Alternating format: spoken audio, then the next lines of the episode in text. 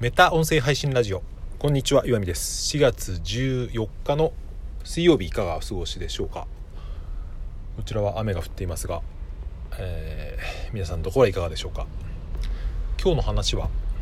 他人を信じることって難しいなっていう話と、うん、子育てとかそんなことについて話をしてみたいと思います。まずこれを思ったきっかけはですねある本を読み始めたからなんですけど何の本かというと、えー、モンテッソーリ教育が教えてくれた「信じる子育て」っていう、まあ、これ子育て本なんですけど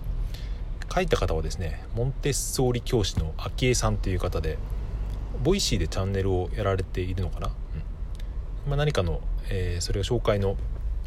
音声があって面白そうだなと思って買ってみてですね。まだ初めのうちしか読んでないんですけど、うん、なかなか面白そうな興味のありそうな内容が書かれていたのでこれから読んでみようかなと思ったんですが最初の方にこういうことが書かれていたんですよね。うん、そのモンテッソーリ教育を、まあ、モンテッソーリ教育っていうのは僕もあんまり何て言うかちゃんと説明できないので、うん、割愛しますけど、まあ、それを学ぶことによって、えーまあ、子育てに取り入れることによってどんなメリットがあるかみたいなことが最初に書かれてたんですよね3つぐらい。その中にに書かれていたことが、その子どもの自発性というか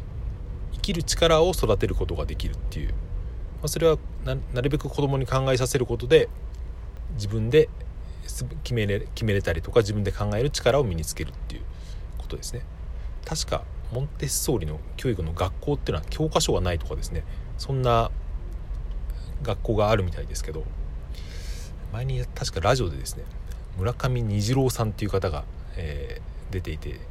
確かこの人はですねあの歌手のウーアさんと誰かの息子だと思うんですけど俳優をやってるんですよね。それで、うん、モンテッソーリ教育の学校に行っててっていう話をしたのを思い出して僕の妻がですね割とそういうとこにアンテナを張っているというか、うん、割とそういうことに敏感な人なので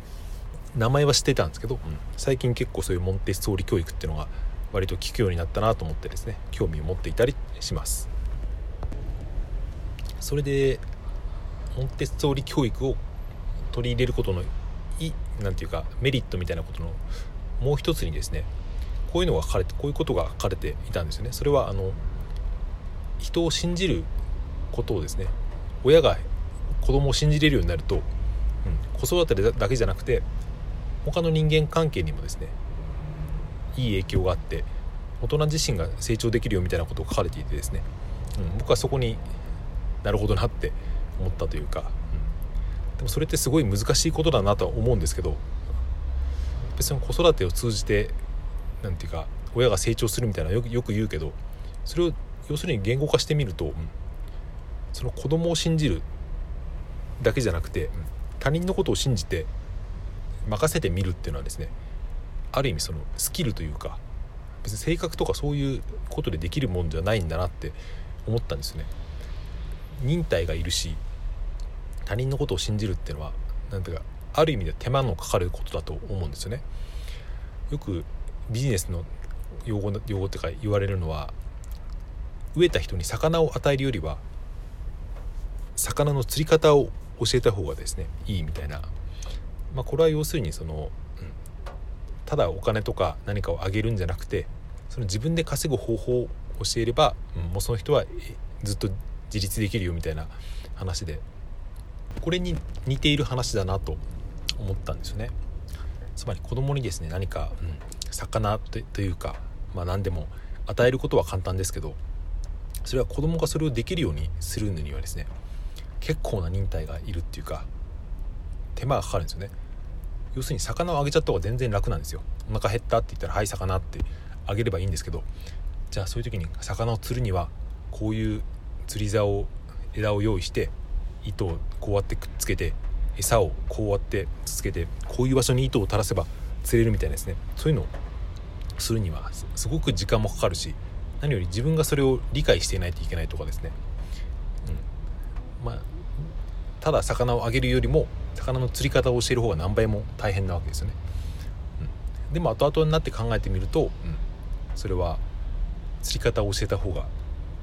ずっとその人のためになるし、うん、教える方にとってもですねそれはすごく学びが大きいっていうことだと思うんですよね。うん、で僕が思ったのは、うん、魚の釣り方を教えれる人になりたいなと思ってですねこれは子供にだけじゃなくて、うん、大げさに言うと全ての人にですね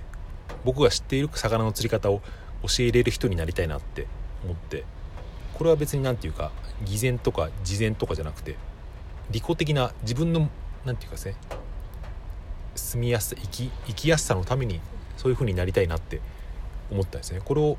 うん、ちゃんと説明するのはちょっと難しいんですけど何て言うか、うん、それをするのにやっぱ人を信じることっていうのが大事なんだなって思ったんですよね。その人がちゃんとそれを教えたらそれを実行して、うん、自分で魚を釣れるようになるって思っていないとその手間をかけてですね教えることってできないしまたある部分ではそういう自分がその釣り方っていうのを自分が今やってることっていうのをちゃんと言語化して伝えることをですね努力しないとできないしっていうですねいろんな難しさがあってでもそれをちゃんと積み重ねていくと、うん、周りも良くなっていくしもしかしたら感謝もしてくれるかもしれないしそういう自分にとってもその